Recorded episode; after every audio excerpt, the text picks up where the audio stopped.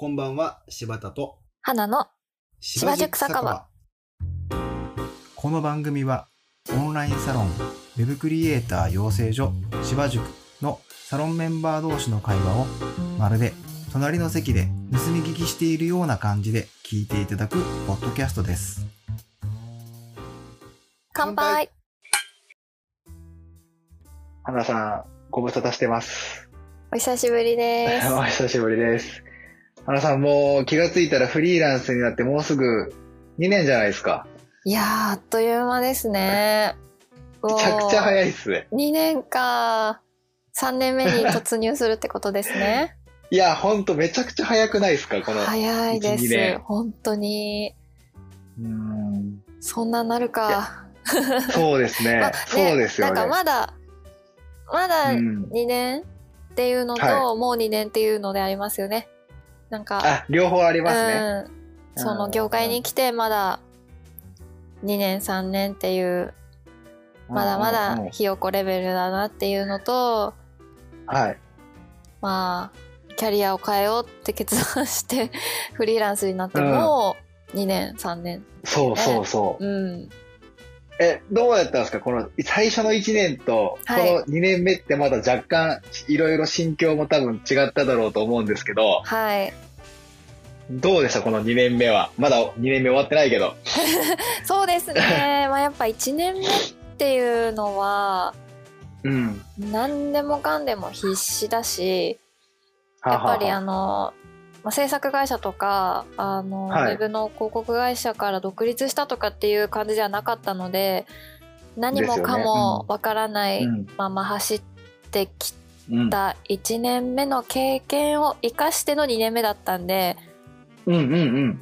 まあやっぱりまだバタバタしてるかな バタバタしてる。うん感じですかね。うんいや、まあ言うてね、この業界ってやること多すぎる中で未経験から独立してるんで、はいまあまあやっぱりや、まあまだ右も左もわからんこと多いと思いまえすし。ーそうですね。ねえ。はい。うーん。柴さんが2年目の時ってどうでしたか、どうやったやろうなはっきりとはちょっと覚えてないですけど、結構苦しくなってた時期じゃんじゃないかな。ああ苦しくな、うんなり始め、そうですね。1年目の方ががむしゃら感はあったんですけど、んうん2年目になんか、ちょっとずつなんとなく、ふ雰囲気だけな慣れてきて、で、でも、そのやっぱりお仕事もなかなか安定しないし、自分のスキルの乏しさも感じてるし、うんなんかいろいろちょっとこう、先を見て苦しくなってた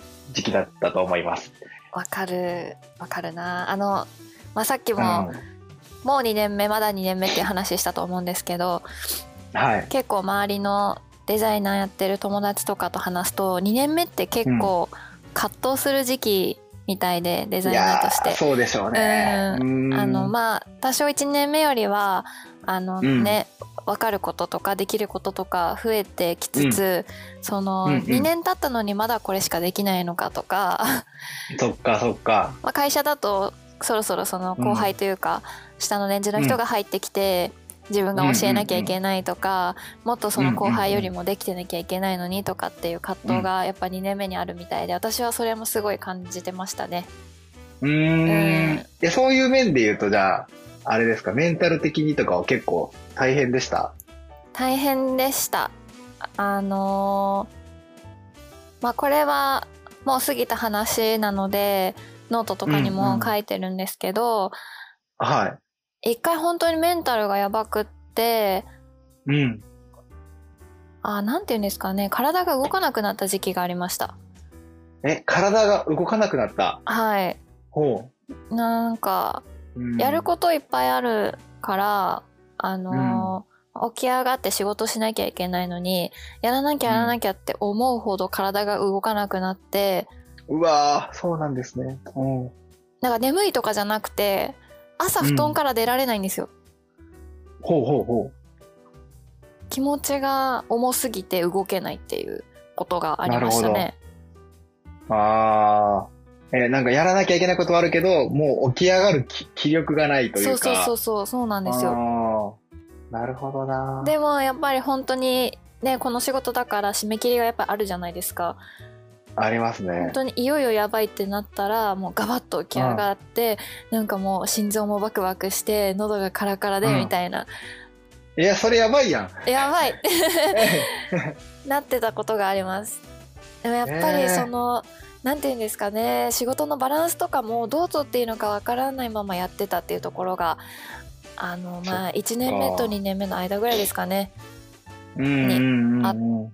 たのでうん結構でもウェブの業界の人でそういうふうに言ってる人多い気がうん。しないでもない。まあまあまあ、うん。そうね。まあ仕事納期がやっぱありますもんね。だから、うん。ちょっとスケジュールが変にずれたりとか、タスクが溜まってくると、はい。まあ、おね、最後に追い込むってことは、まああるには、あるんだけど、でもうん今の花さんの話はかなりちょっとしんどそうな、ねえ、うんちょっと追い込まれてますよね。それ精神的に。結構追い込まれてましたねその時は。ですよね。まあそれってなんかその自分のスキルの足りなさとか至らなさうんとかもあったと思うし、まあその仕事と報酬のバランスも分からなかった時なので、うん。うん。そうね。まあ、安く受けてしまってでもこれだけだと、まあ、その生活費とかにならないからもうちょっと足さなきゃと思っうんて別の仕事も受けちゃってみたいな、こうどんどんどんどんはい、積み上げちゃって自分の首を絞めて、だけど納品しなきゃいけないとかっていうので苦しんでたとか。一人でやる量じゃないのに一人で引き受けてたとか今思うとあ あるんですよね。あ、なるほどな。いや、でもめちゃくちゃわかります。その、特に制作会社とかに入ってないから相場感もわかんないし、お仕事もその、分量とか自分でこなせるキャパとかも、やっぱなかなか物差しがないです、じゃないですか。はい自分に。なので、いけるかいけるかってどんどん受けちゃうし、なんか、依頼してくれたのも嬉しいから断るのも。嫌だからね、じゃあちょっとやりますとかはいって、はいこのぐらいのスケジュールやったらいけるかなと思ったけど、いろいろずれてきたりとかすると、こそうバッティングして、うんですよね。そういう時ね。いや、うんめっちゃ、めっちゃわかります。いや、結構そうなったら辛いんですよね。そうなんですよね。だだからそれもあって、あ、のー2年目の後半ぐらいからはうん、うん。ちゃんと単価を上げて自分のできる範囲でお仕事をするっていうのをなるべく心がけてはいたんですけど、まあ、その単価を上げるっていうのもお客さん前の頼んでくださった方への。あのクオリティとかの担保もしっかりしなきゃいけないですよねもちろん。うん、うん。なので、ただ高い値段をなんだろうな提示して、うん、自分が得するとかっていうんじゃなくてちゃんと一つのお仕事に責任を持って、うんうんあのしっかり納品しきって自分の心も守りつつ、うん、うん。うんお客様へのなんだろうなうん。まあ、価値を提供価値していを提供するように、はい、いかないうん頑張ってたっていうのが2年目ですかうね。ー。うんんでもそれ大事ですよね。あの、うんなんかやっぱりフリーランス、うーまあ、フリーランス関係ないけど、その、クラウドソーシングうんの価格とかをこう比べちゃったりとかすると、どうしてもなんか、あれぐらいが相場なのかなとかって思ったりもしちゃいますし、あでね、なんかクライアントさんもあれぐらいが相場なのかなと思って頼んでらっしゃる方も多分いらっしゃると思うのーで、確かに、そうするとね、はい、そう、やっぱり結構、うーん、まあ正直もっととね、高い単価でやってることの方が実際自分たちも多いので、うん。やっぱね、上げていけるところは上げていかないといけませんし、それぐらいのちゃんと価値を提供していくのが、うん。まあまあ、うん、大事なのでね。そうしないと多分本当にセルフでブラック企業にどんどんなっていけちゃうから。まさに1年目はずっとそうだったな。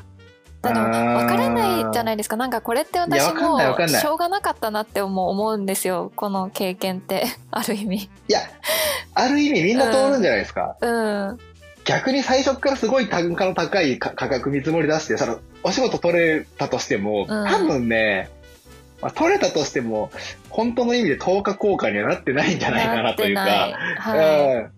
気もするので、そういうのもあるとやっぱりその制作会社とか一回会社経験して独立した人とかっていうのと、うんうん。未経本当に未経験でフリーランスになった人っていうのの1年目の生活ってすごい違うだろうなと思いましたね。あそれ絶対ちゃうと思いまうす。ん、絶対スムーズさもちゃいますし。うん、なんか言葉で、あの独立ってあるじゃないですか。はい。私の場合そうそう独立したわけじゃないですよね、なんとなくそのあ、会。社から僕もそうですもん。独立した人とうん。うん。未経験フリーランスになったっていうのではやっぱ全然違う、そうですね。うん独立じゃないですよ。最初から一人なんで。そうそうそうあの、はい。うんどっかからね、こう出てったとか、そっから独り立ちしたわけじゃないので、うんそうです。わかるわかる。だから、その、さあ、最初、さっきもちょっとおっしゃってましたけど、一人で全部やらなきゃいけないと思ってたっていうのはすごいよくわかって、はいそう、お仕事を依頼されたのが自分だから、自分で全部こなさなきゃって思っちゃうし、うん誰かにパスしようと思ってもパスする相手がいなかったり、はい。なんてパスしていいかがわかんなかったり、うん。パスするにもコミュニケーションを取る時間がかかったり、そうそうそうそうそう。なんかいろいろあるじゃないですか。はい。そう。だから多分ずっと一人でやってたのは多分それだと思うんですけど、うん。今はどうなんですか？ちょっとそのパスするというか、一人じゃない方、ないやり方？はい。できてるんです？そうですね。今はえっと、まあ、ずっとデザインを教えてくださってたうんうん。方に、まあ、すごい、うん。なんだろうな安い値段でずっと私のデザインを見てもらってたっていうのがあるんですけどそうじゃなくって私が仕事としてその方にお願いするなんて言うんですかね。うんうん。うん。ま、え、依頼するって感じですか？するっていうのでスタイルをとっていて、まああのうんうん。制作のクオリティももちろん落とさないむしろいいものを作るっていうのでお客様にもちゃんと説明して、あのうん。見積もりも出しますし、ううんんっ。ていうので、まあ、最近デザインは一人でやるというよりかはいいものを作るためにチームを作ってやってるっていうことが多い。あ、素晴らしい。あ、えーそう、じゃあデザインもな何人かで割り振ってやってるってことですか？そうですねそういうことが最近は増えてます。その方があの、うん自分の限界を超えられるしいいものを作れるなとう思ってん。まあ、最初はやっぱいり頼まれたものは一人でやらなきゃ、うんやりきらなきゃとか思ってたし、その人にお願いする金額も取れなかったので一人でやるしかないっていう感じだったんですけど、うんうん。もう今はチームでやってますっていうこともあのお客さんに最初に説明したりとかして、それで契約結んだりとかしたりしてますね。いや、それいいと思います。うん。その、今、今はね、やっぱそういう風な方が、自分もいいし、お客さんにとっても多分いいことって多いと思うので、うん。なんかチームというかパ、パートナーというか、はい、あのね、えーユニットっていうかそういう感じの働き方うん。は僕もすごくいいなと思う、思うんですよね。うん、うん。あとコーディングですねコーディングもうんうん。一人でやりきるんじゃなくて、うんまあいうんまあ、芝塾にいるので、うんいろんう。なんコーディングが得意な人とかっていうのもいらっしゃるから、うんうん。まあ、まだ実際にお願いはできてないですけど、うんうんうん。そういうところで、ね、お願いした方が絶対にいいものも出来上がるから、これからはそうしていきたいなって思ってますね。いや、もう本当でもそういうのいいですよね。なんか、あの、実際今結構そのサロンの中でもお仕事とかでコーディングを誰かが誰かにお願いしたりとか、なんか僕からお願いすることも、まあ、ありますし、うん。なんかそういうのでどんどんこうね、あのサロンの中でお仕事もちょっと回ってるっていうか、うん。だから結局僕僕サロンの中でユニットが組めれば結構いいなと思ってて、うん。うん。例えばコーディングでもみんな同じようなそのコーディングの品質というか、どういうルールで書くかとかやっぱ似てるので、うん多分振りやすいと思うんですよね。うんうんうんあの、この人に頼んだらこういうものが出来上がってくるっていうのは分かりやすいので。うんうん。だからすごくそういう意味ではユニットを組みやすいのかなと思うので、だから結構一人でやらなやらなくても、デザインがやりたくて得意な人はデザインやって、コーディング得意な人にやってもらうとか、うんうん。ありだと思いますよね。ねしかもうん芝塾うんでコーディング学んだ人だったら、なんかもう絶対安安心だなって自分が思えますもん。うわ、やった。いや、うん。いや、本当でもそういう風な、あの、なんか場所にはしたかったですよ。うん。自分が、これはもう僕が、そう生徒さんっていう感じじゃなくて、僕が自分のなんかこう、お仕事を任せる。それこそ、さっきのと一緒で、一人で仕事を受けなきゃって思ってるけど、やっぱり限界来るんで、僕も僕で誰かにパスしたい人がやっぱいるんですよ。うん。でまあ、したいという状況があるんですよ。うん。でもやっぱりその、パスするにも自分のこだわってる、その、例えばある程度こだわってる部分の品質があってうん。うん。ここをやってほしいっていう人を探すのって結構大変だと思うんですよね。そうですね。そう。うん。コーディングできますっていう人はいっぱいいるけど、うん。そのできますの中にも幅がいっぱいあるじゃないですか。はい。で、別にその技術力が高いとかっていうよりは、細かいところにちゃんと気を配ってくれるかなとか、うんうんなんかちょっとちゃんといろんな状況で確認してくれてるかなとか、うんまあ、割とそういうことだったりするんですけど、うん意外とそうなんかそういうのをこう一人一人になかなか、あの、ちゃんと喋ったり、ちゃんと見ないとわかんないうん。んですよね。なんかポートフォリオだけ見てもわかんないとか。確かにそうですよねコーディングとかだとねどこのファイルまでしっかり見るかとかっていうのも大変そうじゃないですか。うんそかう。もうわかんないじゃないですか。うんで、HTML できます、CSS できますとかだけの文字だけ見てもわかんないですし、そうですね。そ。の出来上がったウェブサイトの見た目が動くっはい。ていうのだけじゃないじゃないですかそのコーディングのスキルっていうのは。そうそうそうう。そ芝塾にいてすごい思うけどやっぱりそのなんだろうな大切な考え方コーディングする上で大切な考え方とかっていうのはやっぱりその中のソースコードの中の中にあったりとかするからや、そうだと思う。うん。それ、がなんか同じみんななんだろうな指標を持って学んでる人たちが集まってるからやっぱり仕事もお願いしやすいだろうし、出来上がってくるクオリティとかもやっぱある程度担保されてると思うし。うんいや、そう。結局そうやって人になかなか触れないから、自分もやっぱりそういう人だっていう、自分がね、伝えた人の方が確実にそれをやってくれるので、うん、だからそういう変にね、こう、わからない人とコミュニケーション取って、この人はどうだろうと探ってる時間より、うんもう確実に、おあの、できる人にお任せした方が僕も安心できるのすで。なんかそういう環境がやっぱり作りたくてうん、やってるのもあるから。すごいじゃあ最近はもうね、結構うん生まれてるんですね、仕事が中で。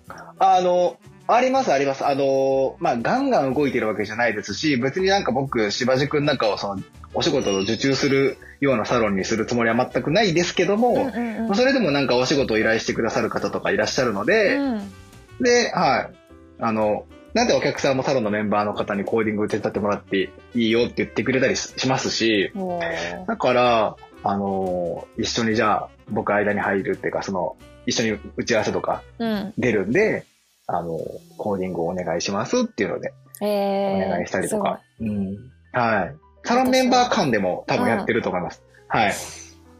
あの芝塾にいながら全然活動ができていなかったりする立場でなんかもう こんな聞いて申し訳ないんですけど。そんなことないですよ。めちゃくちゃだって朝、朝活とか積極的にしてくれてるじゃないですか。朝活ね。もう一回やろうかなと思ってるんですけど。あそうそう。なので私積は今あのコーディングよりもデザインをこう強化したいなっていう時期なので今はそっちにいるんですけど、むしろなんかそのデザインを強化して、じゃあうんコーディングどうしようってなった時に、あのすぐお願いできる当てがあるとかっていうのも、ああ、なんねこの。サロンに 居続けてるメリットかなみたいな。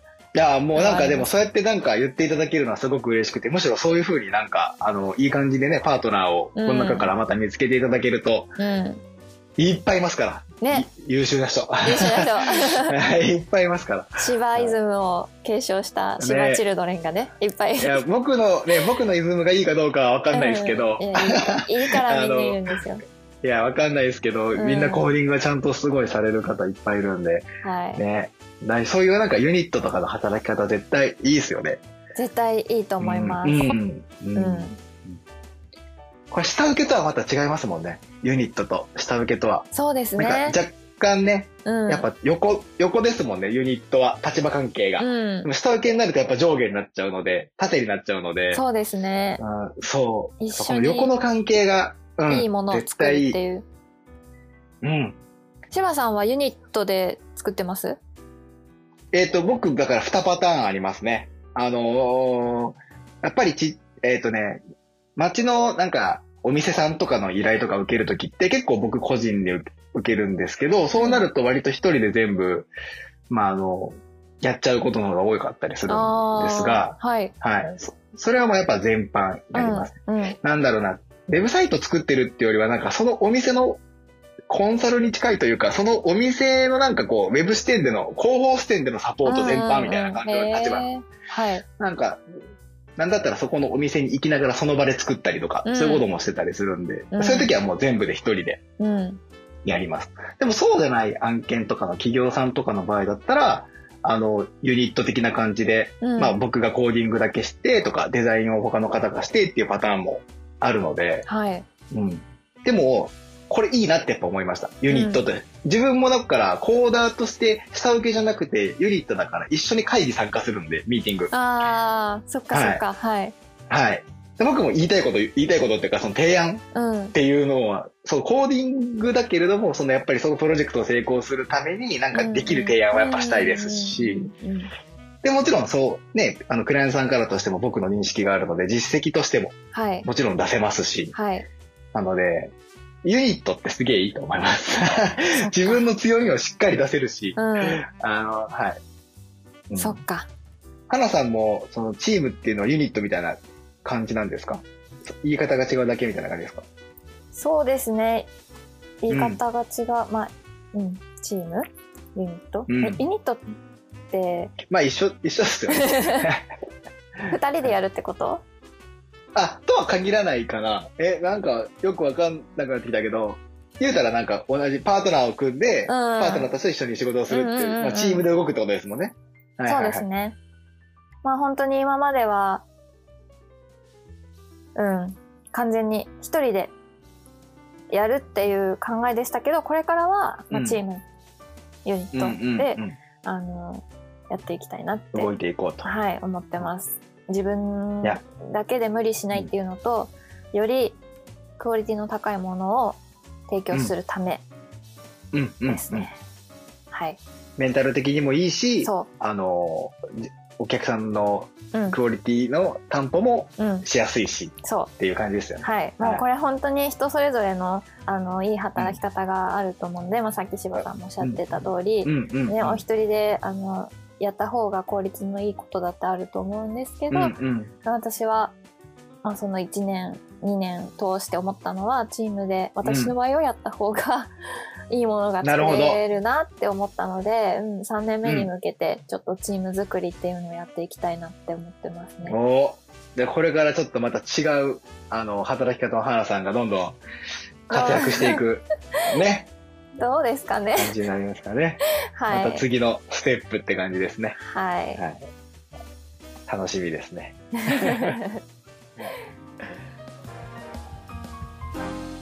いかがだったでしょうか？